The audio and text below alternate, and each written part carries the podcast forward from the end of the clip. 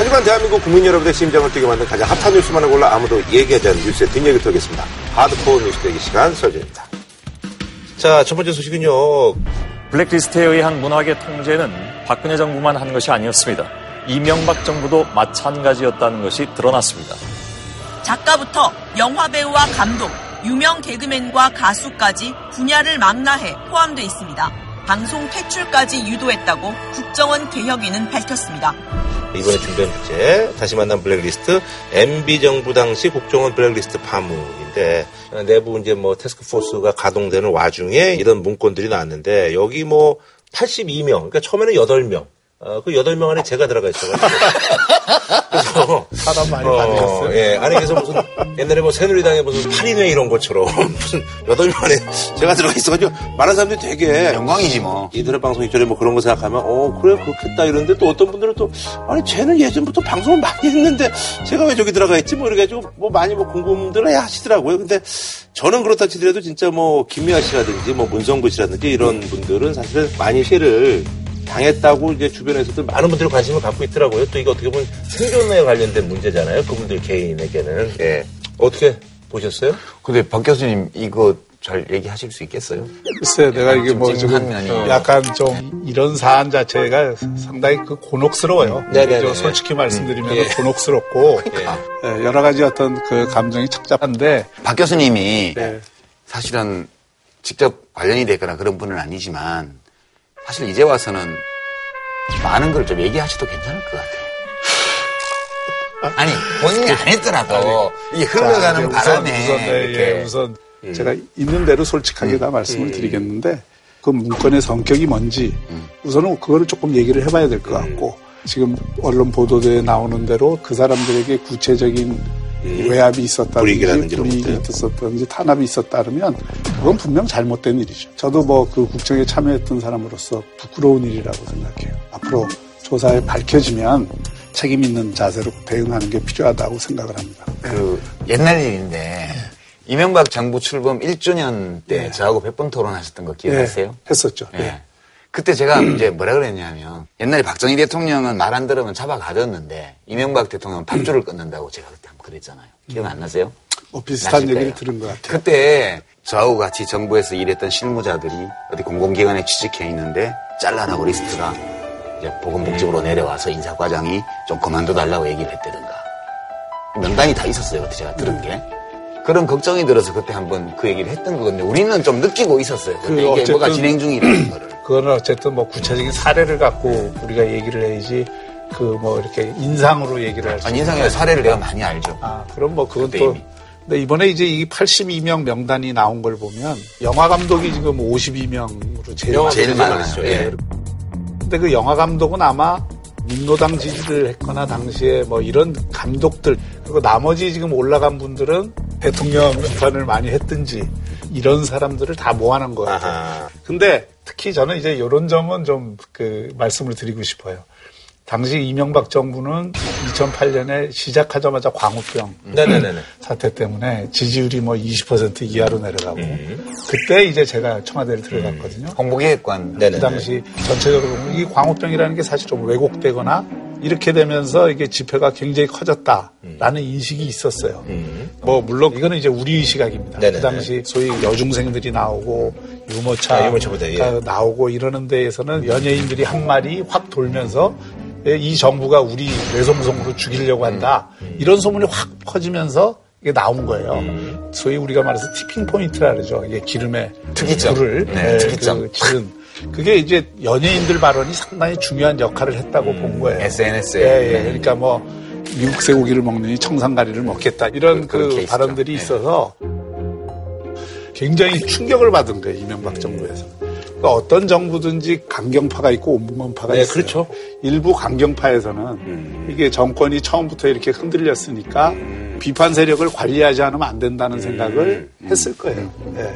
관리한다는 게 꼭 무슨 뭐 이렇게 외압을 주고 이렇게 한다는 게 아니라 그 동향을 음. 정확하게 보고 청와대라는 게 맨날 동향 보는 거니까. 근데 이걸 갖고 구체적으로 한 사람 한 사람에 대해서 어떤 국정원의 행동이 있었는지 이런 것들은 저는 밝혀져야 된다고 음. 봐요. 네.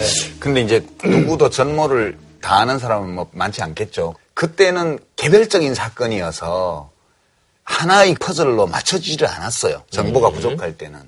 그런데 되게 조각조각 드러나는 증상들을 보고 병의 원인을 추론해내잖아요. 근데 우리가 처음에 정유라 양의 이화여대 부정 입학 의혹이 불거졌을 때 그게 이 거대한 국정농단 사건과 연결되어 있으라고는 처음에 아무도 생각을 못했어요. 그냥 최순실 딸이 뭐 무슨 이상하게 뭐 그런 얘기들을 수근수근 하는 얘기를 듣고 취재와 국회 쪽의 추적이 시작됐던 거잖아요.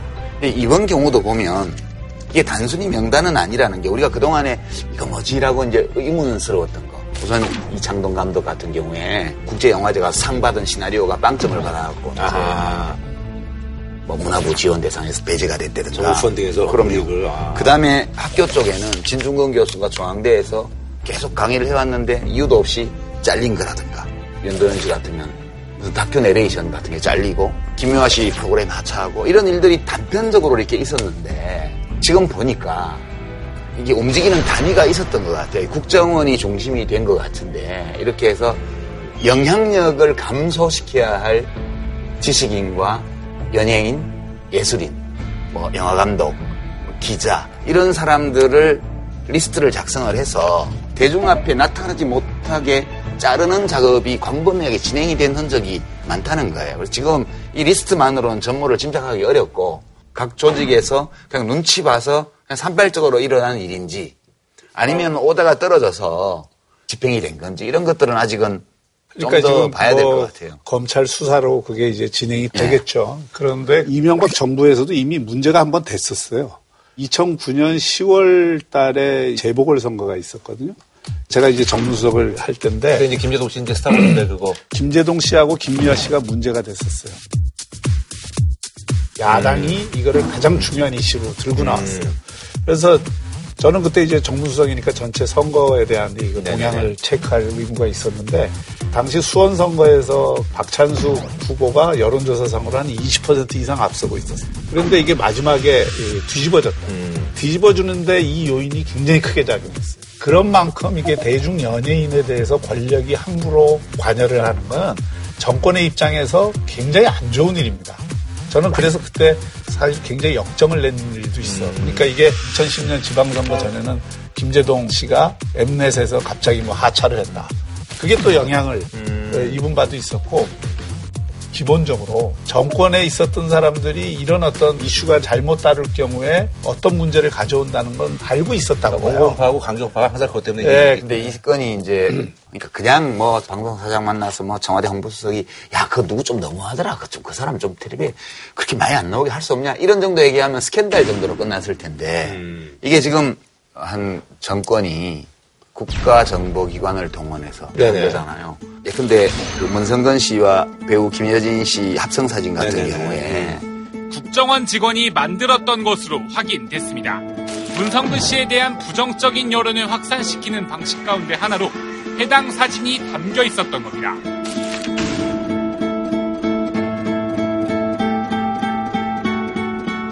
특수 공작으로 해가지고 아예 결제 맡아가지고 했다는 거 아니에요. 그러면 지금 야, 미국 FBI가 이런 거 했다고 생각해 보세요. 무슨 독일의 BND 국가정보기관 이런 거 했다고 생각해 보세요. 그러니까 도대체가 아 이거 뭐지? 이, 이 적응이 안 돼. 그러니까 그런 이게. 그런 거야말로 진짜 예, 낯 뜨거운 짓이고 예. 해서는 안 될 짓이고 비판을 받아 마땅해요. 아니, 하더라도 마땅하고 좀 수준이 있어야지. 음, 그리고- 심지어 예.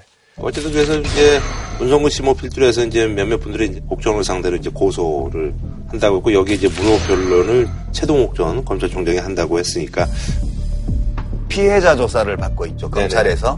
이거는 민사로 진행이 될 거예요. 국가를 상대로. 왜냐하면 방송 출연을 못하게 된 거나 이런 것들은 구체적인 이제 영업적 불이익을 입은 거거든요. 시간이 많이 걸리겠죠. 검찰 수사가 진행이 되기 때문에. 일단 정리를 수사를 통해서 하면 되는데 음. 그거하고는 다른 차원에서 저는 지금 적폐청산 작업이 바른 길로 가고 있지는 않다고 생각합니다. 지금 적폐청산위원회 TF에서 네. 국정원 자료를 지금 다 훑어보는 거 아니에요. 국정원이 정말 거룩한 일을 하는데 아름다운 일을 하는 데가 아니잖아요. 네네. 그 가운데 문제될 자료들이 얼마든지 있을 수 있어요. 이거는 이명박 정부의 국정원뿐만이 아니라 노무현 정부 김대중 정부의 국정원을 뒤져도 똑같은 일들이 벌어질 겁니다. 적폐청산 특위가 지금 동일한 색깔의 사람들로 이루어져 있잖아요. 그리고 이거를 일괄 조사를 해서 발표를 하는 게 아니고 딱 정치적인 이슈가 있을 때마다 일종의 그 망신주기와 이슈덕기로 지금 발표를 하고 있어요. 저희가 보기에는 그거 분명하게 드러나요. 그리고 적폐청산 특위가 그 목적이 첫째는 MB 죽이기에 MB를 겨냥하고 있어요. 모든 곳에서. 어, 그리고 결국은 이거는 정치적으로 보수 세력에게 타격을 주겠다는 그게 보여. 어, 그렇기 때문에 이 적폐청산이라는 게 우리 민주주의 발전에 또 우리나라의 어떤 국정의 정상적인 운영에 정말 도움이 될 것이냐 하는 것에 대해서는 저는 심각하게 생각을 해봐야 된다고 생각해요. 근데 뭐 그런 지적이나 우려 네. 또할수 있다고 봐요. 근데 국가정보기관을 국내 정치에서 떼내는 게 굉장히 중요한 과제잖아요. 그렇습니다. 지금. 예. 근데 국정원이 해서는 안 될 위법한 일들을 과거에 많이 했고, 그리고 그 피해자들이 있어요, 실제로. 그리고 지금 듣기로는 고위 간부들인가요? 그분들은 국정원 산하 교육기관에 가서 지금 다 대기 발령 상태로 있다고 그러더라고요. 상당히 많은 숫자가. 그 중에서 이런 일에 관련된 분들은 옷을 벗어야 될 거고, 관련이 없는 분들은 또 자기 전문 분야가 있으면 또 복귀를 하겠죠, 앞으로. 어떤 부작용이 있다 하더라도 이번 기회에 이것은 확실히 털어내야 된다. 그런 국민들의 요구? 이런 것도 상당히 강력하게 있다고 자, 봐요. 예, 예. 그렇기 때문에 적폐청산을 제대로 하려면 제도와 시스템을 바꾸고 솔선수범을 하면 돼요. 그리고 과거에 표출적으로 나타나는 문제 있는 사건들에 대해서는 엄정 조사해서 처벌하면 됩니다. 박상훈이라고 그 민주주의 진보적인 학자인데 그분이 굉장히 좋은 에, 이야기를 했어요. 적폐는 불러들이지 말았어야 할 정치 언어였다. 척결과 청산이 통치 목적이 되면 증오와 적대를 자극할 뿐 할 수 있는 협력도 미래지향적 공존도 어렵다. 저는 뭐 이 얘기에 전적으로 동의합니다. 저는 그래서- 반만 동의해요. 예, 예. 이왕 국정원 TF를 만들려면 균형 있게 구성하고 조사를 다 해서 정치적으로 이용하지 말고 하라는 거예요. 그 우려에 제가 공감을 하면서도 하나 동의할 수 없는 거는 표적이 MB다. 이명박 전 대통령 죽이기다. 이렇게 말씀을 하셨는데 그렇게 볼 수도 있어요. 근데 문제는 너무너무 의심이 되는 거예요. 그럴 수밖에 없어요. 여기 대학과 방송사, 기업 이런 데만 움직인 게 아니고 국세청도 다 움직였어요. 참여정부 때 제가 영화나 뭐 드라마나 뭐 이런 거 출연을 좀 했었는데 출연했던 모든 회사가 세무조사를 받았으니까요. 그건 문성근 씨 말고도 다른 사례도 많아요. 그러니까 국정원 혼자만의 불법 행위가 아니고 국세청 등등의 다른 국가기관들까지도 일제히 움직이는 흔적이 너무 많아가지고 이거를 청와대에서 모르는 가운데 이렇게 했다는 게 말이 되냐 이런 한간의 의심이 있어서 이 문제는 아니면 아닌 걸로 밝혀지겠죠. 기면 긴 걸로 나올 거고요. 그리고 이 정도까지 지금 사안이 왔으면 사실은 이명박 전 대통령께서 유감 표명 정도는 있어야 돼요 지금. 지금까지 나타난 것만 해도 눈이 눈이 막 내리고 있잖아요. 아, 눈 나오고 나서 눈이 쓴다고? 나와서 쓰- 쓰래야지 지금 과정에 수사도 안 진행되는데 뭘 결과가 나와야 어떤 행동을 취하지. 한 번에 안 쓰러질 것 같아. 눈 양이 많아가지고. 우리 군대 생활할 때 철책에 눈 내리면 밤새도록 쓸고 지도로성 또 쌓여있으면 또 쓰잖아요. 그렇게 할 수는 없지. 그래요? 우리나라의 대통령을 한 사람으로서 책임 있는 행동을 할 때에는 뭐 어쨌든 뭐 이상한 언젠가는 입장 표명은 하시긴 하실 거다. 결과가 나와야 그걸 보고 결정을 하는 거죠.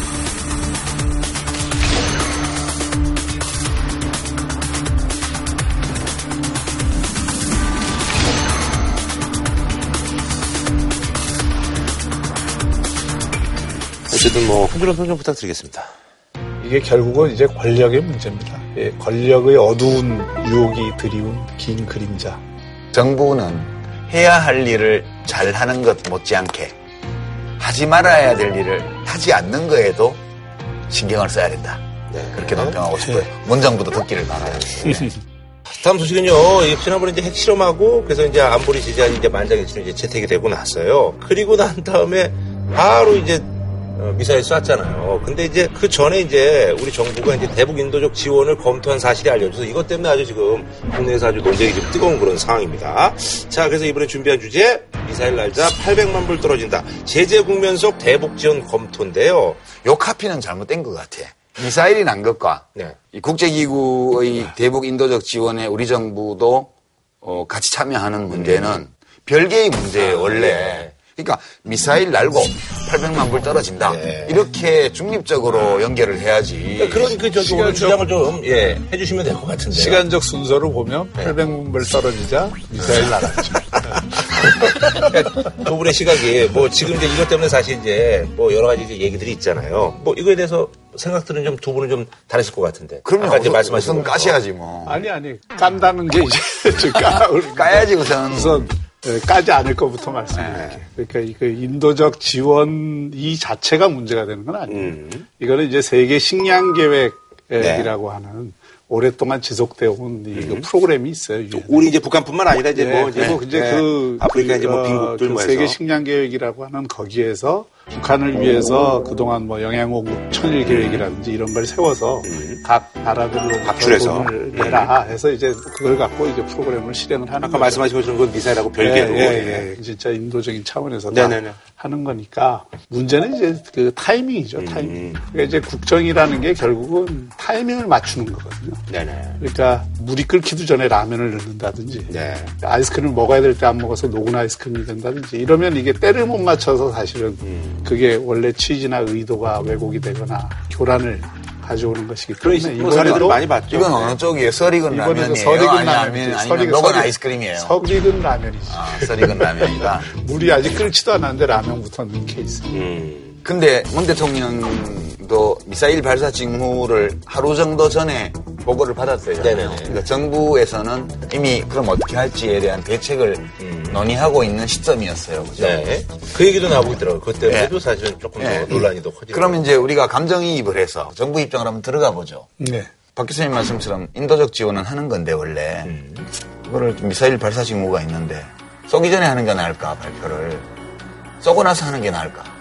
이 목표가 그게 되나요? 저는 그거 아닐 것 같은데. 인도적 지원 자체는 지금 해도 되고 두 달 있다 해도 되고 석달 있다 해도 되는 거거든요. 인도적 지원 어, 자체를 반대하지 않습니다. 중요한 거는 김정은 정권에 대해서 그 책임을 분명하게 지워야 되는 국면이기 때문에 뭐가 더 우선순위고 중요한가를 봐서 하는 것이 좋다 이 네. 말이죠. 그러니까 이제 그런 어떤 차원에서 보면 음. 지금 미사일 지구를 아침 6시 45분에 캐치를 했다는 거 아니에요. 그런데 이 통일부 발표가 10시에 나왔거든. 그거는 청와대 의중이 담긴 네네네. 거라고 봐야 되고 그 의도가 뭐냐. 음. 아, 이거에 대해서 의문을 갖는 건 어떤. 의문이 있어요? 그러니까 미사일을 쏘는데 미사일 한 발 값이 3천만 불이라고 하죠. 정부가 해야 될 일은 어떤 정부든지 간에 자기 국민들 먹여 살리는 문제가 우선인데 자기 문제 먹여 살리는 문제를 제쳐놓고 미사일을 개발을 했다. 그리고 먹여 살리는 문제는 다른 나라들이 도와주고 미사일 도발로 인해서 가장 피해를 보는 한국이 그걸 앞장서서 도와준다. 이게 우선 조금 구도가 안 맞는 것이고 그 다음에 이제 경제 제재를 유엔 2735 결의로 한 지가 지금 일주일도 안 됐잖아요. 나름대로 국제사회가 합의를 해서 지금 한 발 지금 진전을 하려고 하는데 여기서 이제 바람 빠지는 소리가 확 나는 거지. 이 얘기 듣고 그러니까 근데 한두 달 늦춰도 될 것 같은데라는 생각을 좀 하실 수도 있을 것 같아요. 많은 분들이. 구라시는 얘기 듣다 보니까 그럴 듯해. 아니, 그러니까 시청자분들이 봤을 때는 뭐, 뭐 하지 말라는 게 아니라 하지 말라는 게 아니라 네, 아니 박 교수님 말씀도 일리 있는 말씀인데 정경 분리가 원래 문재인 대통령이나 정부의 기본적인 입장이고 다만 인도적 지원과 경제 협력은 또 달라요. 인도적 협력은 우리가 독자적으로 하는 게 아니고 세계 식량 계획, 그러니까 FAO나 유니세프, 유니세프, 예. 또는 WHO 같은 국제 보건기구 이런 데에서 기본적으로 먹는 거, 그 다음에 치료하는 거, 약, 약. 특히 의약품이나 이런 건 심각해요. 실제로 우리가 파주일 때 말라리아가 안 끊어지는 이유가 뭐예요? 북한의 황해도 쪽에 계속 말라리아 환자들이 있기 때문에 그 피를 먹은 모기들이 이쪽으로 넘어와서 이쪽에도 계속 환자가 생기는 거예요. 거기 뭐 낚시 가 가지고 걸린 사람도 많더라고요. 그래서 북한의 보건 상황은 상당히 심각한 상황이기 때문에 아주 기초 의약품, 구충제나 말라리아 약이라든가 이런 것들은 이제 국제기구에서 해주는 거예요. 그래서 인도적인 지원인 거예요. 그래서 정부가 전용할 수 없는 그거를 현물로 북한에 보내는 물건으로, 거예요. 그러면 예. 구충돼 가지고 미사일 만들지는 못하잖아요. 네네네. 그래서 이거는 국제기구에서 그냥 자기들 일정표대로 아, 가는 건데 예. 우리도 일- 이제 정해진 일정에 답을 줘야 되는 거 얼마 하겠다는 거를 음. 그래서 그냥 이거는 인도적 지원은 분리되는 거니까 그냥 국제기구가 하는 대로 그 일정에 맞춰서 가는 게 오히려 오해의 소지가 적다. 이게 이제 한 측면이 있고 아하. 아니 근데 이, 이 얘기가 조금은 아. 정답이 아닌 것이 네. 이게 그날 통일부 대변인이 발표를 한 것은 21일 날 이거에 관한 심의 결정을 한다는 걸 발표한 그렇죠. 거고 또 시기는 그때 봐서 결정하겠다 이렇게 한 거예요. 그러니까 시기는 지금 급한 게 아니에요. 근데 제가 보기에는 오히려 더 설득력 있는 해석은 문재인 대통령이 지금 유엔에 가니까 네, 그. 유엔 가기 전에 그 유엔 지원 계획에 대해서 우리가 조금 호응하는 모습을 보인다. 또는 유엔에서 궁극적으로는 우리가 포용 정책으로 간다. 이런 거를 좀 보여주기 위한 메시지의 일환으로 그런 거 아니냐 하는 뭐 이런. 해석이 가능하죠. 네. 아니 그 문재인 대통령 그 지지율이 이제 조금 조금씩 빠져서 이제 이제 60% 이제 후반대로 그래서 어, 이거 관련돼서는 뭐뭐 60%대도 높은 네, 지지율이죠. 그렇죠. 예. 다만 이제 지금 국민들의 안보 불안이라고 하는 요인 그리고 이? 경제 문제 그런 것들이 좀 작용을 하고 있다고 봐요. 그러니까 이 안보와 경제 이슈 이 두 가지를 어떻게 관리하느냐에 따라서 지지율은 어, 뭐 달라질 수 있겠죠. 추세에서는 완만한 하강 추세죠. 하락 추세죠. 그건 뭐 예견되었던 거고. 그렇죠. 예. 무슨 넉 달 만에 무슨 안보 상황이 그렇게 어지러워진 거 아니잖아요. 경제 문제도 뭐 넉 달 만에 좋아지지 않았다고 해서 정부가 잘못하고 있다고 보지도 않아요. 아니 그 여론조사는 지지율이 하락하는 못했다 문제가 지지율이. 이제 예. 이렇게 하락한 거는 인사 문제가 컸어요. 인사 문제. 제가 볼 때는 인사 문제가 컸고 어, 그런데 한 주 사이에 무슨 뭐 1% 올라갔다, 1.5%뭐 내려갔다 이런 걸 가지고 지지율 반등, 지지율 하락이라고 제목을 뽑고 내용을 쓰는 이런 언론의 보도는 정말 잘못된 거예요. 천명 상대로 조사하면 오차범위안의 차이는 아무 의미가 없는 거예요, 사실은. 기사 써서 먹고 사는 사람들은 그거 써갖고 먹고 사는 거지 뭐. 꼭뭐 반등, 뭐 하락 이래야 아니 저도 이제 지난번에 그 저기 제가 사실 이제 그뭐 프로그램에서 약간 좀 얘기가 좀 있었는데 근데 사실 사과도 하고 뭐 이랬었는데 기사가 이제 났는데 재방송이었거든요. 그러니까 당연히 시청률 빠지는 건데 김구라의 사과에도 불구하고 시청률 반토막 이렇게 나니까. 예. 근데 이제 그런 것들에 대해서는 또 시청자분들이 또 판단을 하시더라고요. 예. 뭐 아니 이번에 어쨌든 네. 그 북한이 미사일을 쏜 거 이번에 이제 3,700km를 네네네. 갖고 770km 보도는, 예. 보각을 해서 괌까지 갈 수 있는 중거리 IRBM 탄도미사일을 쏠 수 있는 능력을 보여준 게 특징인데 그것보다도 이제 군사 기술적으로는 세 가지가 우리가 주목을 해야 되는데 하나는 재진입 기술을 확보했느냐 음. 하는 거고 두 번째는 연료를 뭘 썼느냐 하는 거고 세 번째는 발사를. 어떤 방식으로 했냐 하는 건데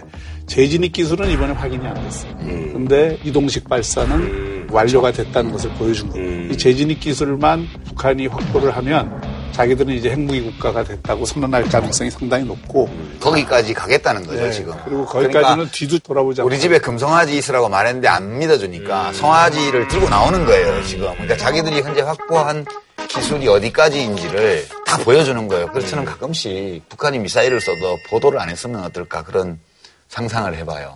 너 쐈냐? 그거 모른 척 생각하는 거지. 이거. 지금 막 한 번 쏘면 온 나라가, 온 세계가 들썩들썩하니까 얼마나 신나겠어요. 유시민공화국에서는 가능한 일이겠네. 아니 그래서 이제 우리가 이제 미사일로 대응을 했는데 두 발 중에 한 발이 사실 이제 뭐 한 몇 초 만에 떨어져서 이것 때문에도 뭐 얘기가 많더라고요. 그래서 뭐 구멍이 있네 뭐 그러면서 뭐 음, 근데 이제 확률적으로 그 근데 확률적으로 이 정도예요 원래? 미사일은 원래 성공 확률을 한 60%에서 70% 보면은 적정 성공 확률이라고 음. 네네네. 그런데요. 그래서 미사일을 한 발은 쏘고 두 발을 항상 쏘고. 음.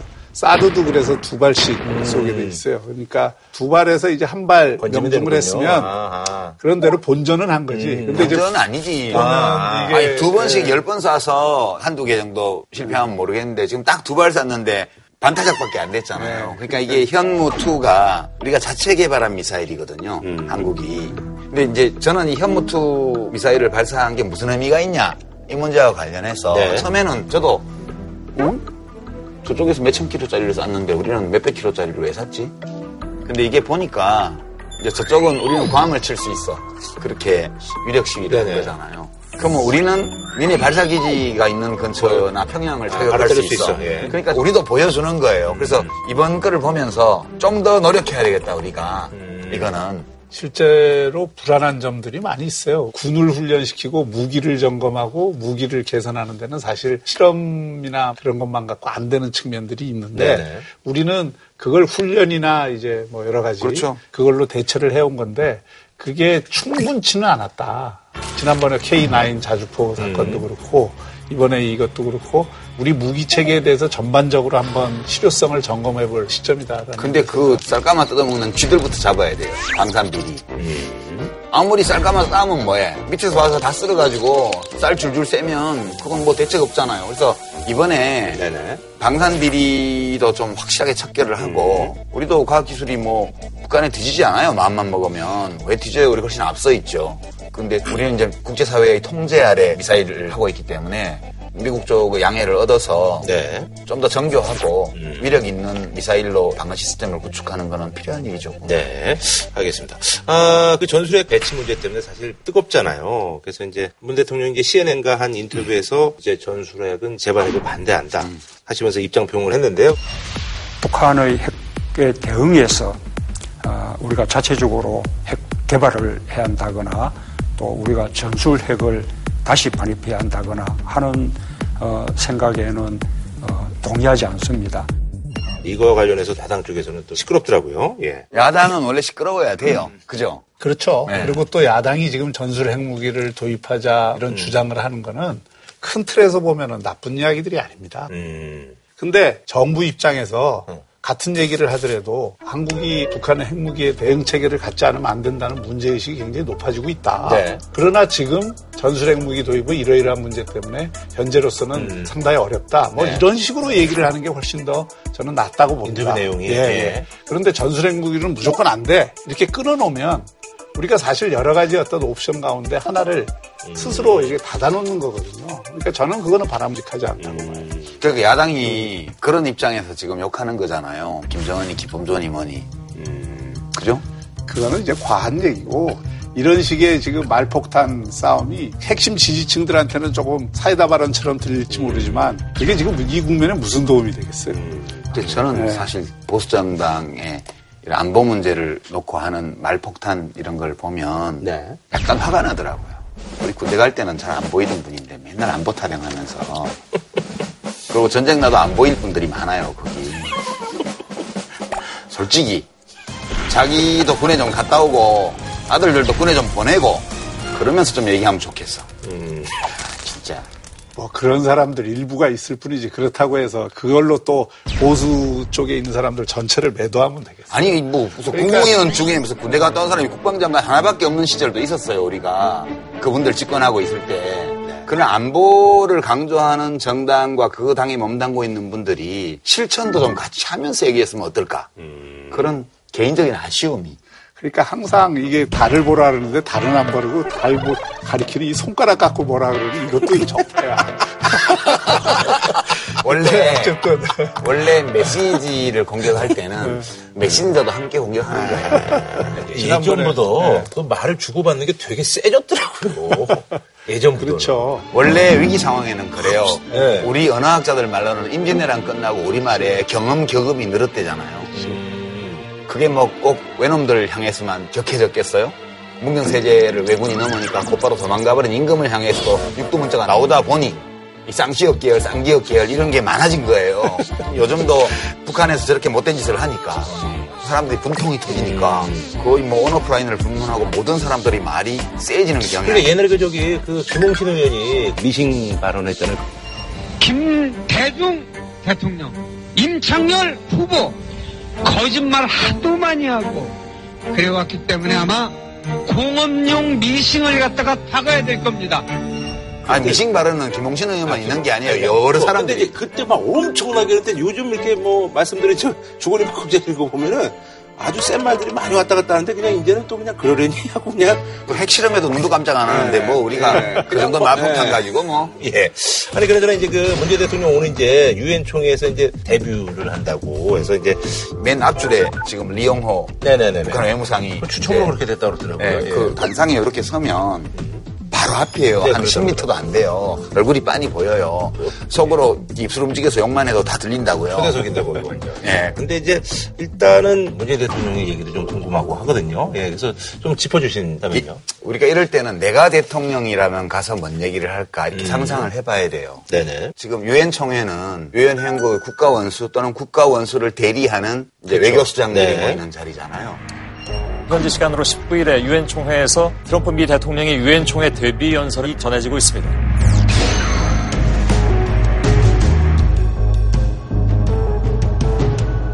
But if it is forced to defend itself or its allies, we will have no choice but to totally destroy North Korea. 음, 개 짖는 소리로 우리를 놀려고 생각했다면 그게 말로 개꿈입니다.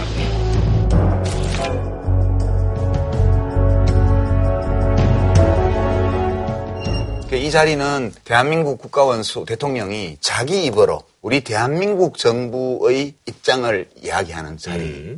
점을, 점을 한번 쳐보시죠. 어떻게 나올지. 예상할 수 있는 건 이런 거죠. 지금 북한의 핵 개발이나 핵 도발은 용인할 수 없다. 네.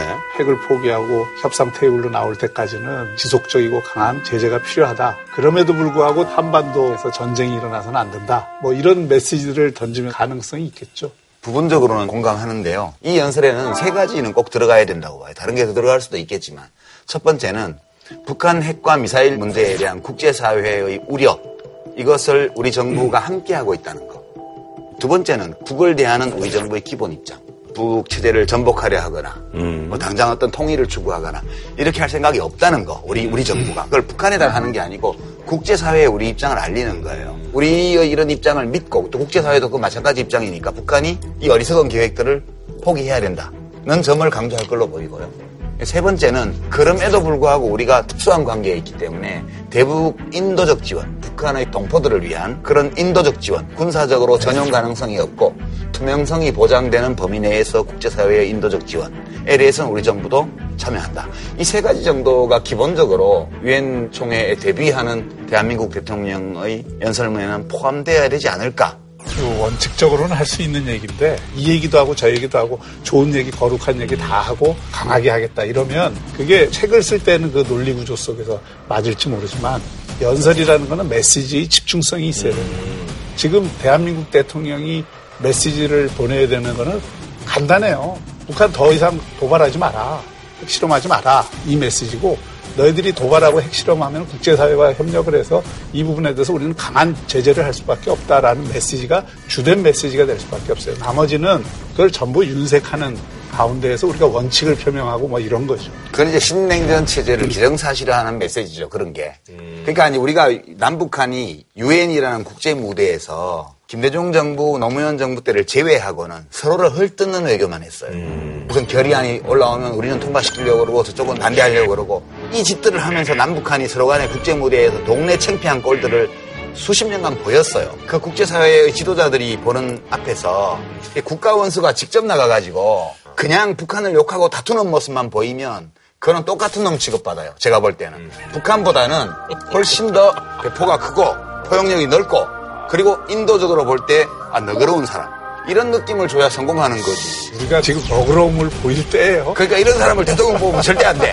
대통령 안 해. 걱정하지 마. 아니, 저는 예. 우리 유시민 작가님하고 예. 토론하면서도 느꼈고 좌파와 우파가 뭐가 인식이 기본적으로 네. 가장 큰 차이인가. 예. 저는 이 북한에 대한 인식이 기본적으로 가장 큰 차이가 있어요. 그렇지. 그거는 예, 있지. 좌파는 북한은 적화통일의 꿈을 버렸다. 쟤네들이 저러는 거는 미국에 자기가 대등한 힘을 가졌다는 걸 보여줘서 북한 체제만을 유지하는 게 목적이지 남한 체제를 건드리지 않을 거다. 이런 전제를 갖고 있어요. 근데 우파들은 어떤 전제를 갖고 있냐면 북한은 남한을 적화통일하겠다는 생각을 버린 적도 없고 그들이 핵을 가지는 순간 협박 공갈을 해서 결국은 대한민국을 끌고 갈 거다. 그 다음에 남한의 진보와 보수를 계속 이런 식으로 갈라서 결국 통일전선 전략으로 남한을 적화 통일하려고 한다는 인식을 갖고 있어요.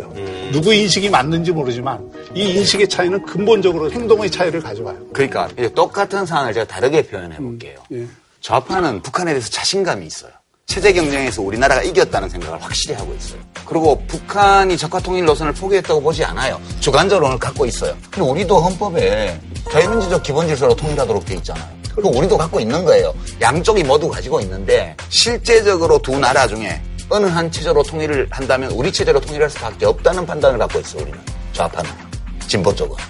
그리고 북한을 별로 두려워하지 않아요. 근데 우파는 북한을 두려워하고 있어요. 그래서 햇빛을 쬐어서 녹일 생각을 안 하고 저 얼어붙어 있는 동토 유황국을 계속 맹풍을 불어넣어서 더 얼리는 쪽으로 가고 있다. 똑같은 내용인데 네. 표현이 이렇게 달라요. 우리 유시민 작가님처럼 합리적인 진보 좌파도 있지만 우리나라의 이 좌파의 전체 덩어리 속에서는 분명히 종북 좌파가 있어요. 그 종북좌파에 대해서 이 진보좌파가 명확히 선을 그어주면 예를 들어서 서구의 사회민주주의자들이 공산당에 그랬던 것처럼 음. 선을 분명히 그어주고 자유민주적인 질서에 대한 분명한 자기 입장을 가지고 우리는 전체주의하고는 타협하지 않는다는 모습을 보여주면 나는 이 인식에도 상당히 내가 동의할 수가 있어요. 그런데 저는 분명히 얘기하지만 지금 앞으로 대한민국에 있는 종북 좌파가 꼬리가 머리를 흔드는 현상이 저는 굉장히 많이 생길 거라고. 그러니까 이게 가상의 공포인데요. 가상의 공포가 아니라 그러니까 제가 좌파는 제가 더잘 알잖아요. 네, 네. 아니 그렇잖아요. 그러니까 그것도 그러니까 이제 이런 거죠. 아니 사상과 표현의 자유가 있는 나라에서 우리가 생각하기에는 되게 터무니없는 주장을 할 수도 있어요. 그것이 자유민주적인 질서를 부정하는 자유까지는 인정해주지 않아요. 그러니까 그건 논란의 여지가 있어요. 우리 자유민주주의 체제는 그 체제를 부정하는 주장의 표현까지도 허용하는 체제냐 아니냐에 대해서 생각과 사상으로는 허용을 할 수가 있어요. 표현까 표현하지 못하는 그러니까 사상이 표현- 무슨 의미가 있어요? 그러니까- 그러니까, 표현까지요. 예, 예. 대부분의 민주주의 국가는 표현하는 건 다 용납해요. 예. 왜냐하면 사회 구성원 대다수가 터무니없다고 생각하는 그런 주장을 하는 사람이 있을 수 있죠. 근데 그거는 모든 이에게 자유를 열어주고 우리가 얘기하다 보면 그런 터무니없는 주장을 우리가 이겨낼 수 있다는 믿음이 있기 때문에 민주주의를 하는 거잖아요. 그래서 저기 있는 종북 좌파들이 좀 있어. 근데 쟤들을 내버려두면 꼬리가 머리를 흔들게 될까 이런 공포감 때문에 블랙리스트가 나오고 언론 장악 사태가 생기는 거예요. 히틀러의 독재나 스탈린의 독재나 박정희 대통령의 독재가 다 그런 논리에 기초를 두고 그렇잖아요. 지금 논리를 전환을 시킨 건데 지금 그 사람들을 제가 탄압하자는 얘기를 한 적이 없어요. 그 얘기 아니에요? 아, 무슨 얘기야? 그거를 나는 그렇게 들었는데 이와 같은 자유주의자가 전체주의의 위험을 모르면서 같이 행동하면서 사실은 그 전체주의 논리에 알게 모르게 휘둘리는 사태를 걱정하는 거지. 아니 그러니까 예를 들어 첫 그걸 분리를 하지 않는 이상 분리를 어떻게 하냐고요. 왜 분리를 못 해요? 그거에 대해서 비판도 못 하잖아 지금. 비판을 하잖아요. 왜 안 해요? 그- 제가 제, 제 말씀 들어보세요. 뭐 이제 이쯤에서 뭐 국민 대다수가 터무니 없다고 생각하는 주장을 하는 분들이 있다고 그러잖아요. 이쯤에서 이거보다 뭐- 어떻게 명확하게 선을? 이쯤에서 뭐 이제 정리하는 걸로 하고. 아 근데 저는 궁금한 게 있는데 아까 그 말씀 좀 드리려고 했는데. 그러니까 어쨌든 뭐 이제 우리는 그쪽이라 생각이 없고 이제 뭐 너네는 그쪽으로 하고 이제 우리는 이쪽으로 하고 그렇게 이제 지금 메시지가 그런 거잖아요. 근데 그 지난 정권에는 어떻게 이렇게 통일이 금대되고처럼 그렇게 얘기했던 거는 왜? 그러니까 환상을 먹고 산 거지. 그거 왜 그런 거예요? 공개론을 갑자기- 믿은 거예요. 갑자기 궁금해지네. 그거를 이제 예. 우파 맹동주의라고 보죠. 예, 우파 맹동주의적인 인식이 한때 이 정부의 대북 인식을 지배했던 때가 있었어요. 지난 박근혜 정부가 아, 하에서 우파 맹동주의라는 게 좀 풀어서 설명해 주신다면 어떤? 그게 이제 뭐 일종의 북한을 체제 변화를 시켜갖고 당장 뭐 통일에 넘어오네, 있고 뭐 이래 그러니까 이제 맹동주의라는 거는 나대는 걸 말하는 거예요. 막. 원래 이 맹동주의는 좌파에서 나온 비판이거든. 좌파 맹동주의라 그래서 사회가 좀 혼란스러워지고 경제가 좀 바탄으로 가는 조짐을 보이고 이러면 공방 혁명이 일어날 것처럼 생각을 해가지고 다 떨쳐 일어나서 한꺼번에 체제를 전복하고 우리가 혁명을 하자 이래갖고 이게 이제 좌익 맹동주의예요. 우리는 이제 똑같은 원리예요. 북한 체제가 보니까 고위층이 좀 탈북도 하고 인민들이 굶어 죽는다 그러고 질병 유병률도 막 높아지고 전염병 대처도 안 되고 오, 곧 붕괴될 것 같다. 자 이제 우리는 북한 체제의 붕괴를 대비해서 빨리 저기를 잡아먹을 준비를 해야 돼. 이래가지고 막 통일 대박 막 이러는 게 이제 이게 우파 맹공주의예요. 그러니까 나대는 거지 앞뒤 안 가리고. 그죠? 아주 깔끔한 설명이었어요. 그렇죠. 아, 그런 판단이 오판이 지난 예. 정권 때 그래서 있었군요. 네, 아. 저는 이 단반도 문제는 길게 가지고 가야 된다고 봐요. 그렇죠. 짧게 해결할 수가 없는 문제고 차라리 북한은 북한대로 살라 이거예요. 네, 내 얘기가 그 얘기야. 살아. 근데 핵무기를 머리에 얹고는 우리 못 살아. 아니 그러니까 그러니까 오히려 우리 아니, 많이 독- 접근했어, 많이 독일에 접근했어. 음, 네. 계셨으니까 헬무트 슈미트가 사민주의자잖아요. 네. 예, 슈미트가 전술핵을 도입을 할 때 그 논리가 그거예요. 결코 공허한 약속을 믿고 평화를 이룰 수가 없다. 그러니까 우리 박 건. 교수님은 독일 좌파가 한 걸 배우라고 저한테 아, 충고하시는 그렇죠. 거죠. 그렇죠. 우파도 독일 우파를 배우세요. 네. 헬무트 콜 총리가 네. 16년을 집권을 했는데 그 중간에 독일 통일을 이루었어요. 헬무트 콜 총리가 집권하고 있던 약 10여 년의 기간 동안에 이 서독 정보부가 동독에서 탈출하다 잡힌 사람 반체제 인사들을요 20만 명을 돈 주고 사왔어요. 서독 정보부가 슈타지에 20만 마르크를 보냈어요. 그때 우리 환율로 1억 원. 그러니까 이게 슈타지가 탈출하는 사람들을 서독에 팔아먹었고 서독에서는 그걸 몰래 받아서 애들은 학교에 넣어주고 임대주택 구해주고 취직 알선해주고 이렇게 해서 보수 정부가 그렇게까지 했어요. 바로 그거야. 그래서 그 콜 총리가 나오기 전에 슈미트 총리가 전술핵 무기를 도입을 해갖고 균형을 이룬 거예요. 그 전제 위에서는 서독이 동독보다 압도적인 경제적 우위를 갖고 그때는 방송도 보내고 사람도 동독 사람들을 무려 600만 명이 서독을 방문하게 했어요. 우리는 남북 경제 협력해 갖고 북한 사람 몇 명 왔어요. 만 명도 안 왔어. 이게 엄청난 차이라고요. 북한은 동독하고 다르잖아요. 그러니까 그런 차이를 다 인정하고 예. 힘의 균형이 생겨야 그 다음에 그런 협력이 예. 가능하다. 하여튼 이거다. 우파가 힘의 균형을 중시한다는 점은 제가 알겠어요. 네. 자, 그럼 한 줄로 평좀 부탁드리겠습니다. 예. 어, 뭐에 대해서요? 뭐, 여기에 대해서. 예. 여기에 대해서. 아, 제가 그, 예, 여기에 대해서 시끄러운 그 인도적 지원 문제에 대해서 얘기할게요. 영화 동막골 이야기에 네. 인도적 지원 많이 미개하세요. 네네네. 예, 국정은 타이밍의 예술이다. 음, 네, 알겠습니다. 다음 소식은요, 지난번에 이제 그 버스, 240번 그 버스 목격담. 240번 버스에 대한 논란이 뜨겁습니다. 7살 아이가 버스에서 먼저 내리고 엄마가 아직 못 내렸는데도 버스가 출발해 다음 정류장으로 갔다는 겁니다. 서울시는 당시 버스가 이미 차선을 변경한 상태라 당장 승객을 내려줄 수 없는 상황이었다고 판단되는 만큼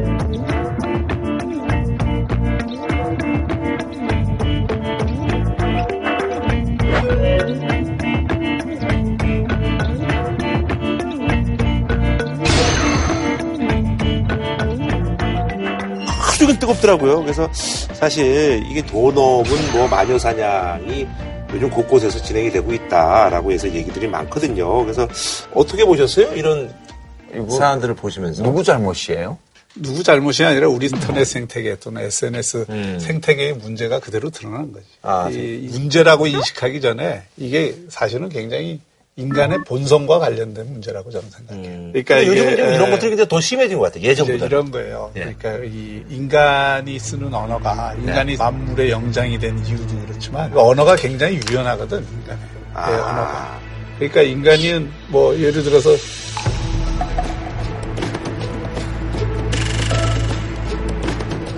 저기 독수리다 하는 거는 누구든 그 이 새들도 알고 다 쓰는 언어로 통용이 되지만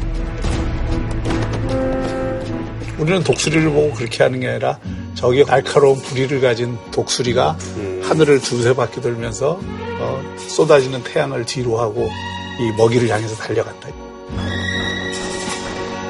이렇게 표현을 할 수 있는 언어를 가지고 있거든. 네.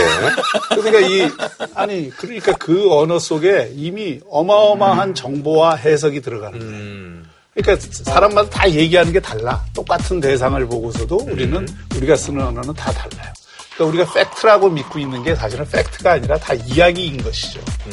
근데 그 이야기 덕분에 우리 인간의 상상력이 생기고 창의력이 생기고 또 공감이 생기는 거지만 또 그 속에서 키워온 인간의 이 본성 중에 하나가 잔인함입니다. 왜냐하면 싸우면서 우리가 살아왔기 때문에 역사가 인간 사회에서 이게 지배와 권력을 위해서 지금도 계속 싸우고 있잖아요. 그 속에서 이 가학성 심리라고 하는 게 인간의 굉장히 이 중요한 심리적인 본성으로 있어요. 근데 이런 너무 쪽에 너무 두루뭉술이한 진단 아니에요? 아니 그- 아니 우선은 본성과 관련해서는 그래서 내가 그러니까 인간 이게- 책임이다 그냥 호모사피엔스 책임이다. 아니 이 그러니까 크게 보면 그렇지 이 따뜻함과 에이. 포용의 예, 본성과 너무, 너무 교수님 말씀이다. 아니, 근데 요즘요, 본성이 요즘은 진짜 이게 뭐 누구든지 그 대상자가 될 수 있을 것 같다는 그런 생각이 좀 들더라고요. 근데 이 건은 그렇게 부정적으로 볼 사안이 애초부터 아니라고 봐요. 가만히 보세요. 처음에는 버스 기사가 뭐 마녀 사냥의 대상이었죠. 네네네. 그 다음에는 애 엄마, 아이 엄마가 이제 마녀 사냥 대상이 됐다고 그러고, 그 다음에 세 번째는 최초 제보자가 또 욕을 먹었다고 그래요. 저는 이 셋 다 큰 잘못은 없다고 봐요. 당하는 사람은 엄청, 진짜 잘못한 사람은 따로 있어요.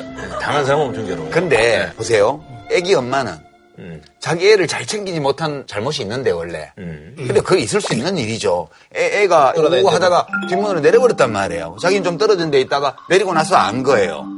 그러니까 기사님 보고 아저씨 아저씨 하면서 부르는 건 너무 당연하잖아요. 그렇죠. 차좀 세워주세요. 너무 당연하죠. 엄마로서. 이제 기- 운전기사님은 240번. 아, 이제 문 닫고 출발을 했는데, 해가지고 이제 거긴 우회전 전용 차로라서 그쪽 건- 건대 입구역으로 가려면 이제 안쪽 차로로 들어와야 되니까 들어오니까 이미 여기는 차단봉이 있고, 네, 예, 예. 그리고, 그리고 차들이 우회전하고 있어서 세고 좀 위험하니까. 네. 그러고는 다음 정류장에 내리면 되겠지 하고 얼른 가서 300m 떨어진 정류장에 세워준 게 다예요. 잘못이 없어요. 세 번째로 제보자는 자기는 그렇게 인지를 한 거예요. 가까이서 볼때그 상황을 보니까 애가 내렸고. 그리고 애 엄마는 기사님 보고 세워주셔야 했는데 기사님이 안 세워줬다 이거야. 표현을 좀 과격하게 해서 그렇지. 그렇게 인지했다면 정의감에 몸을 떨면서 SNS에 그걸 올릴 수 있는 거예요.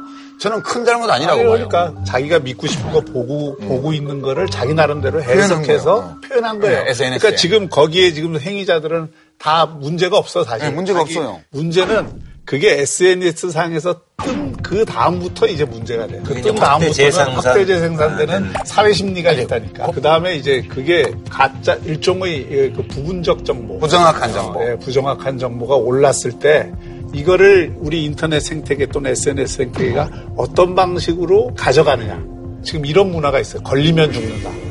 우리 김구라 씨도 걸리면 죽는다는 최근에 표적이 아니, 뭐 저는 뭐. 나는 이 진단에 동의 저는 제 탓이에요. 예. 아니, 저는 제 탓이에요. 저는 제 탓이죠. 아니, 예를 들어서 이런 거죠. 지난번에 최선당 사건도 마찬가지잖아요. 음. 최선당 사건도 이 잘못된 정보를 올려서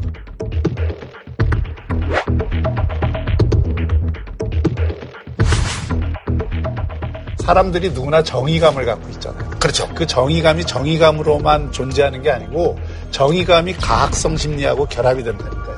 그 정의 아니 그 정의감으로 하는 거는 과학성 심리가 아니죠. 아니지. 불의를 봤을 때 못 참고 분노를 터뜨리는 거는 그런 근데 끌어오르는 분노라고 그 저, 그거 자연스러운 그 거잖아요. 끌어오르는 분노를 정의감에 기대어서 표출을 하는 거예요. 그러니까 그럼 SNS에서 댓글을 단 사람들이 잘못이냐? 그것도 아니에요. 최초 제보자의 글을 보면 누구나 버스 기사님에 대한 분노를 느낄 수밖에 없어요.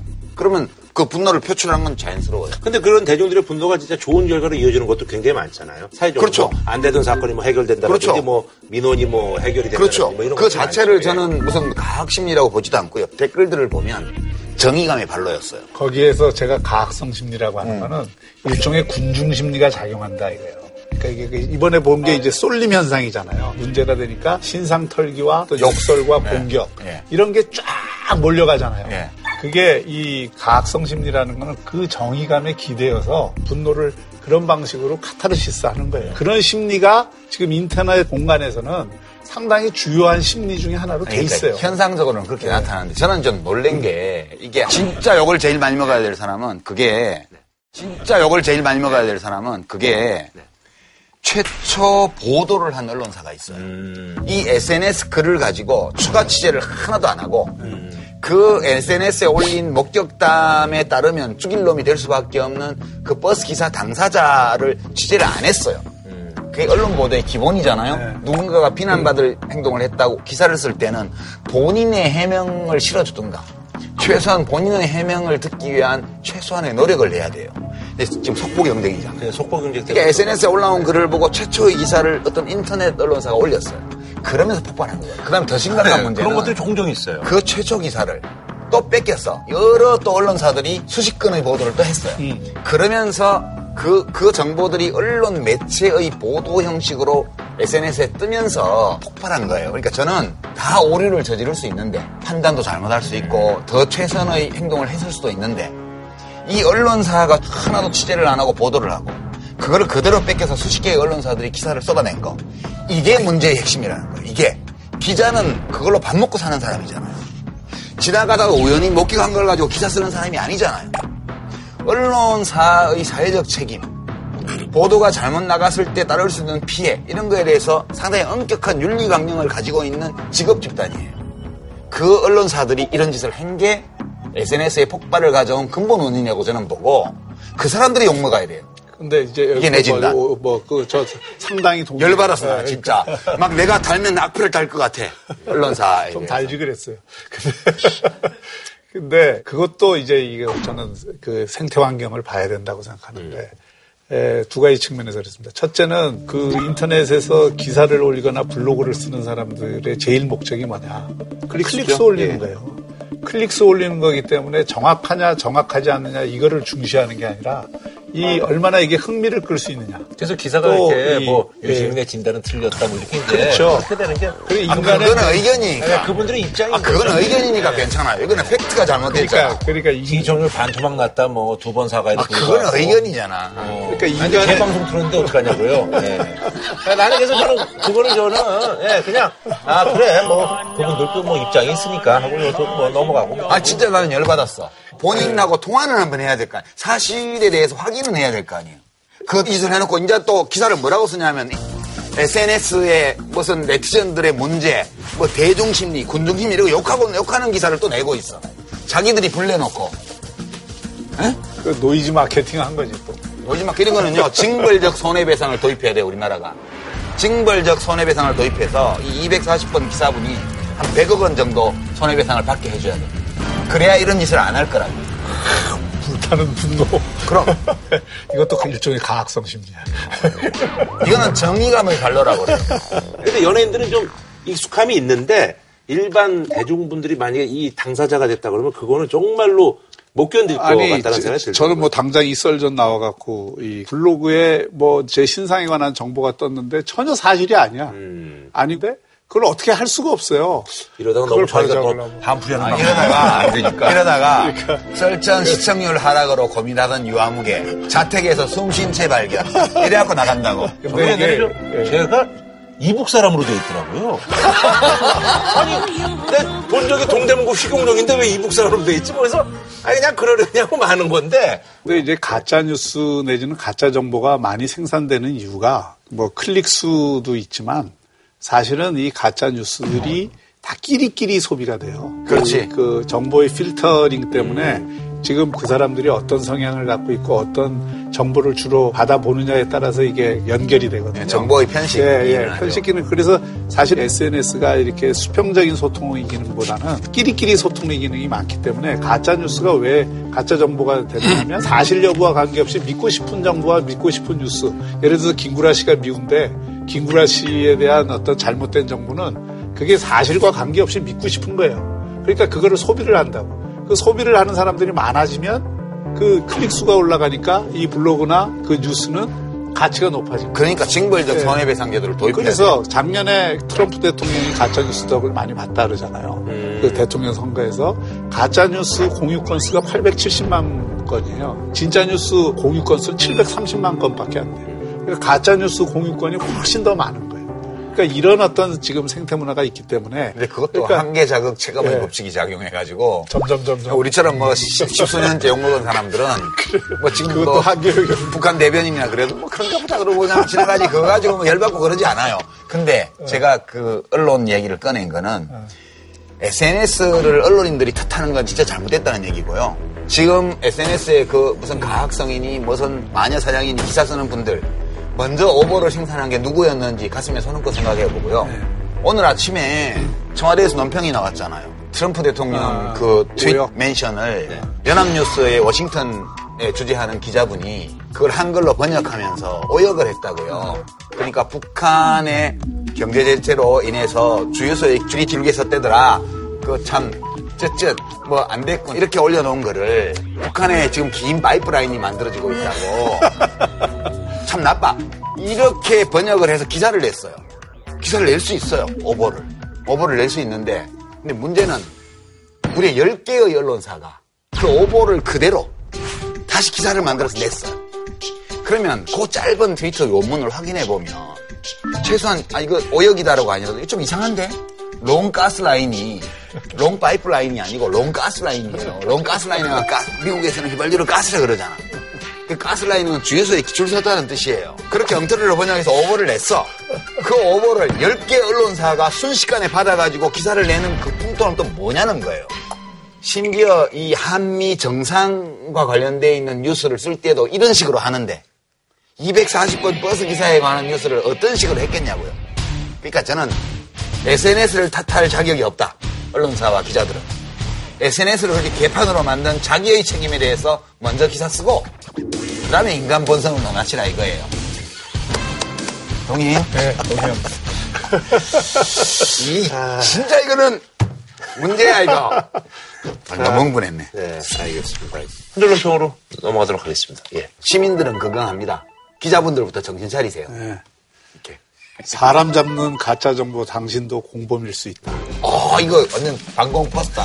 방공표 세대 우리 초등학교 때 많이 했던 표지. 내가 방공표 상 받았어. 옆집에 오신 손님 간첩인가 하시고 나 이런 거. 자, 오늘 나온 소식인데요. 사실 이거에 대해서 이제 많은 분들이 좀 헷갈려 하시는데, 공수처네, 뭐, 공비처네 해가지고, 뭐, 하도 옛날부터 얘기가 있어가지고, 이게 있는 건 줄 아는 분들도 계시는데, 여태까지 그냥 안만 많이 나온 거고, 이번에도 역시 안이 나온 건데, 오늘 나온 안으로는 이제 검사 50명 포함해서 수사인원만 최대한 122명에 달하는 아주 거대한 조직이 탄생한다는 그런 얘기가 있는데요. 네. 그러니까 이 고위공직자 비리수사처, 네. 뭐 이번 안은 범죄수사처에 네. 있는데 15년이 넘었죠. 2004년도에 17대 국회 들어가서 뭐 정부에서도 안을 만들고 의원 발의 입법도 나오고 했는데 국회 법사위원회에서 붙들고 이거를 아예 법안 처리를 안 해줘가지고 그 이유는 뭐예요? 본인들이 이제 수사 대상이 돼서 그러는 건가요? 뭔가요? 그런 면도 있고요. 예. 검찰이 제일 반대를 아, 했고 검찰이요? 예. 사실 그 검찰 권력의 가장 핵심이 권력자들을 그렇죠. 수사할 수 있는 네네네. 권한을 갖고 있다는 음. 건데 그걸 싹 빼버리면 네네네. 소위 검찰의 입장에서는 이거 안고 없는 찐빵이 음. 되는 거 아니냐 이런 위기 의식이 있었던 거죠. 공수처 정도는 이제 뭐 근데 딜의 어떤 수단으로 지금 볼 아니, 수 근데 있는데 공수처 정도라고 표현할 건 아니에요. 아 그래요? 실을 안고가 그대로 나가는 거라니까. 아 그래요? 네.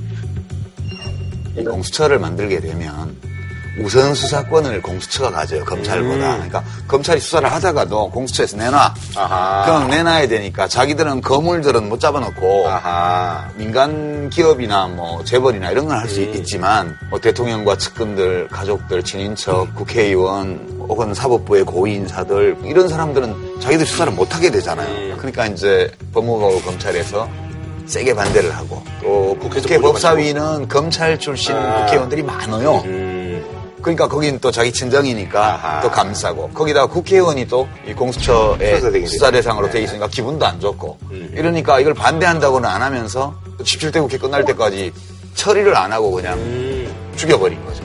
이게 사실 2015년도에 국제 투명성 기구가 조사한 바에 네. 의하면 부패인식 지수가 우리나라가 OECD 34위 가운데 27위거든요.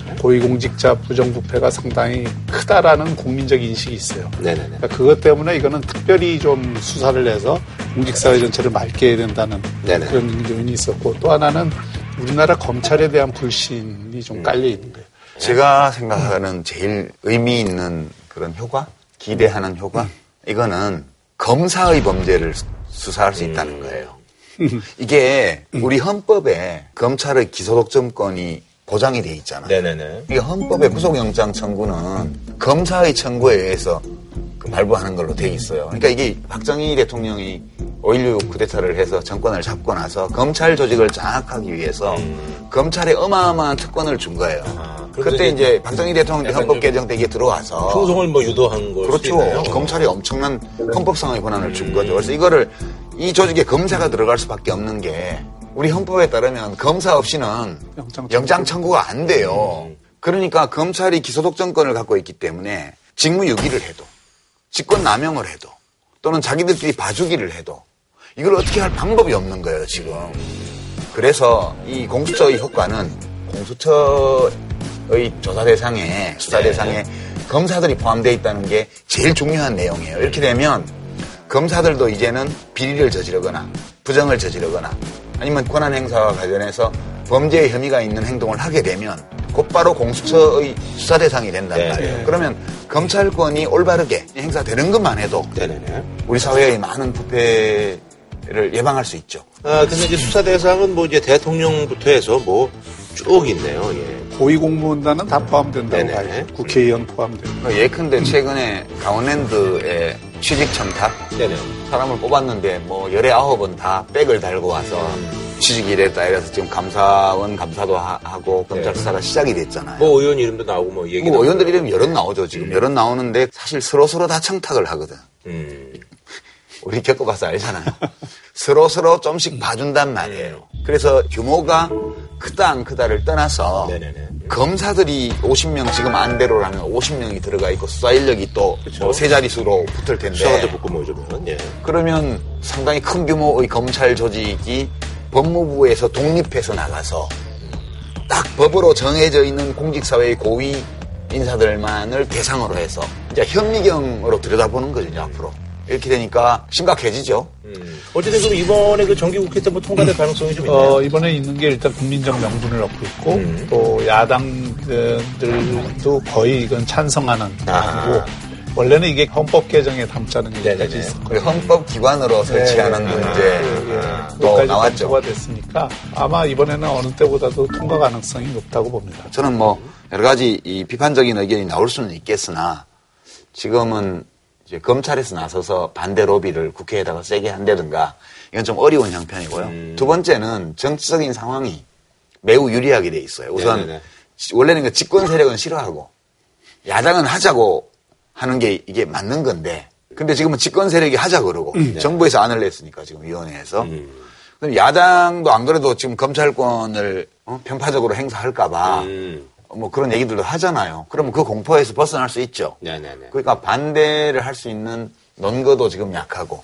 실제로 이 외국의 공수처와 같은 조직을 네. 가진 나라가 별로 없습니다. 싱가포르나 뉴질랜드, 호주, 홍콩 뭐 이 정도인데 네. 싱가포르의 CPIB는 굉장히 그 효과를 봤거든요. 이걸로 인해서. 그래서 우리나라도 일종의 그 싱가포르 모델로 이런 거를 해서 우리나라의 어떤 부패 지수를 확 낮추자는 거니까 저는 뭐 이게 상당히 잘만 실행이 되면 의미 있는 개혁 성과가 될 수 있다고 아, 예. 자, 다음 소식은요. 한국유치원총연합회 이제 휴업 선언했다가 또 철회했다가 또 철회 번복했다가 다시 또 철회해서 이게 사실 이제 뭐 자신들의 어떤 그 이익 때문에 유치원생들 그리고 또 학부모들이 이제 볼모로 잡는 거라서 이게 아주 비난이 아주 큽니다. 뭐 아주 아이들을 상대로 해서 뭐 마땅히 이제 비난받는 그렇죠. 게 아니, 휴업 그, 때문에. 뭐 휴업 때문에 그런 거지. 근데 이게 하루 이틀 문제가 아니고요. 지난 대선 때 안철수 후보가 국공립유치원 단설 유치원 단설 신설을 유치원. 반대에 그 얘기를 했다가 지지율에 아, 그렇죠. 상당한 타격을 받았잖아요. 되게 아주 뭐, 예. 민간 유치원만 당신은 대변하냐. 학부모들은 공립 유치원을 좋아하는데. 그렇죠. 뭐 비용도 그거를 만들지 말라 그러면. 그래서 이제 그때 지지율이 막 올라가다가 음. 팍 꺾어졌거든요. 이게 굉장히 폭발성이 높은 이슈예요. 문제죠. 근데 이제 그러니까 한국 유치원 총연합회인데 네. 여기 요거는 세 가지예요. 첫 번째는 국공립 유치원 더 짓지 마라. 두 번째는 누리과정 있죠. 음. 네네네. 누리과정. 만 5세 아들. 네. 요 지원금이 너무 적다. 네, 좀 22만 달라, 원밖에 안. 된다. 네. 왜 저기 국공립에는 계산해보니까 원화 하나당 막 우리보다 몇 배인데 음. 우린 요거밖에 안 주냐. 이거 올려달라. 이 두 번째고요. 세 번째는 경기도 교육청이나 부산교육청 등등의 몇 군데 교육청에서 감사를 들어갔는데 이제 회계 부정이 심각해서 막 검찰 수사 의뢰를 하고 이런 사태가 생겼어요. 그래서 정부의 지원금이 원화 숫자에 따라서 민간 유치원에도 들어가기 때문에 국공립 유치원은 다 감사를 받죠. 근데 여기도 국공립 시설에 준해서 회계 감사를 받도록 한 규칙 개정안이 한참 전에 통과가 돼서 사학기관의 재무회계 규칙이 개정되어서 감사 중단해라. 감사하지 마라. 이 세 가지가 핵심 요구고요. 이걸 안 들어주면 우리 문 닫을래. 이랬다가 아이들 맡기는 엄마들이 당신들이 문 닫으면 그럼 나는 출근 어떻게 하란 말이냐 이래가지고 여론이 확 나빠지고 교육부에서도 그러면 응분의 조처를 취하겠다. 행정적. 우리가 요거를 문제 제기를 했는데 그 문제 제기를 한 게 여론의 지지를 못 받고 음. 또 전략이 부재하고 지도부가 왔다 갔다 하면서 사실 실패로 끝난 거죠. 음. 근데 이제 이게 실패로 끝났다고 해서 사립 유치원 에, 원장들 욕만 할 지금 아, 그분들의 목소리도 좀 들어줘야 에, 된다. 그런 때는 저는 아니라고 봐요. 이 문제가 왜 발생했는지 그리고 이게 해결하는 게 뭐 사립 유치원장 나쁘다 이렇게 해결될 문제가 아니고 지금 우리 유아교육 전체의 구조적인 문제가 지금 표출이 된 거기 때문에 잘 진단을 해봐야 된다고 생각합니다. 지금 국공립 유치원이 전체 24%를 차지하는데 네. 나머지가 이제 76%를 사립 유치원이 감당을 하고 있죠. 근데 아이들을 가진 부모들 입장에서는 국공립 유치원에 보내는 것을 로또로 로또 네, 유치원 네. 보냈다고. 왜 그러냐면 거기 만 원밖에 안 들어요. 네. 그리고 사립 유치원에를 가면은 22만 원은 정부가 지원을 네. 해주지만 19만 원 내지 20만 원은 개인이 본인은 부담을 또 해야 내야 돼요. 예. 그러니까 이게 국공립을 보낼 수 있는 사람은 이익을 받는 거고 그렇죠. 사립을 보내는 사람들은 불이익을 받는 거라고요. 음. 왜 똑같은 학부모고 똑같은 학생인데 어디는 더 지원을 받고 어디는 덜 지원을 받고 자 그럼 이걸 해결하기 위해서는 전부 국공립으로 바꾸면 돼요. 근데 그게 현실적으로 불가능하잖아요. 음. 네. 그래서 정부가 24%에서 40%로 올리겠다는 건데 네. 한 1조 천억 정도가 들어요. 시설 시설비 하는데. 근데 이 사립유치원의 주장 중에 우리가 눈여겨봐야 될 것은 공립유치원을 보내는 아동이나 사립유치원을 보내는 아동이나 똑같이 지원을 해주라. 그러니까 이 똑같이 지원을 해주는데 이거를 바우처로 지원을 해주면 음. 학부모들 입장에서는 선택을 할 수가 있는 거죠. 선택권을 음. 그렇지. 주라는 거고. 그건 합리적인 요구예요. 예, 예. 그래서 선택권을 주면 이건 스웨덴이 하고 있는 방식이거든요. 네, 저도 지금 그렇게 생각해요. 그리고 가정 육아를 하는 경우에는 그 바우처를 약간 디스카운트 해서 현금으로 쓸 수 있도록 할머니가 봐준다든가 이런. 음.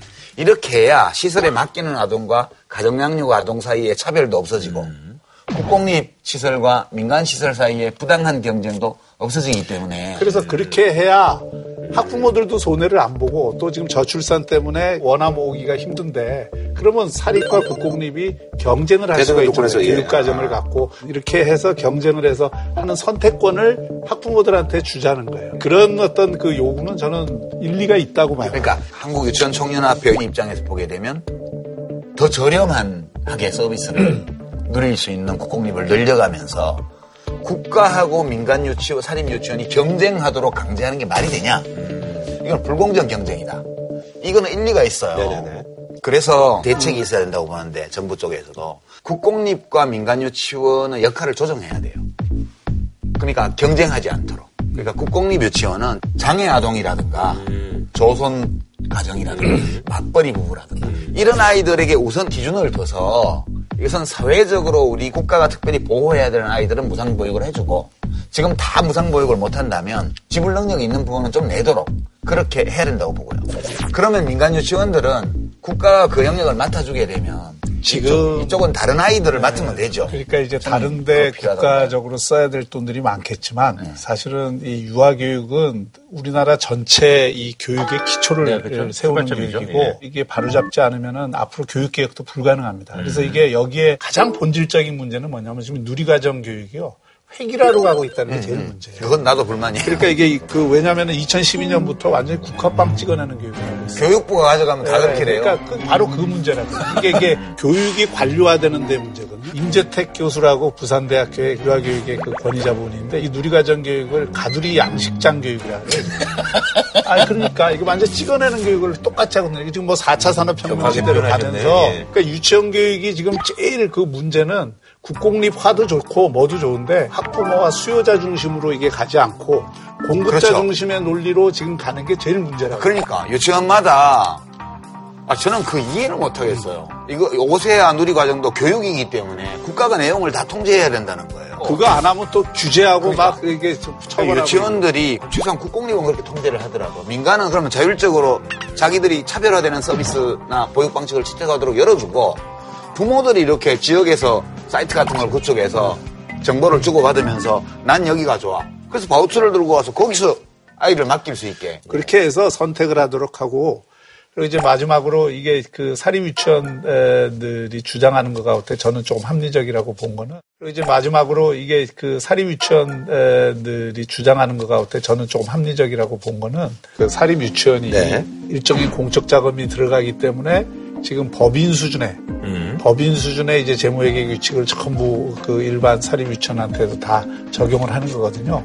그러니까 이제 정부 돈이 세금이 일부 들어갔으니까 들여다보는 건 맞아요. 네네. 맞는데 그 규칙을 범법자를 양산하는 식으로 그 규칙이 적용이 되면 안 되거든요. 근데 실제로 법법 행위가 많아요. 네, 그러니까 사립 유치원도 그 동안에 여러 가지 어떤 이게 개인 유치원이다 보니까 뭐 원장이 개인적으로 이렇게 그러면 그 유치원 운영비를 자기가 혼자 마음대로 쓰고 운영비를 다니는 뭐 이렇게 그 한 사례들도 있고 그런데 예를 들어서 이런 게 있어요. 지금 그 유치원 재산 이게 개인 재산인데 네네네. 이게 담보도 안 되고 그다음에 그 그동안 시설 투자에 들어간 이 비용도 다 인정이 안 되거든요.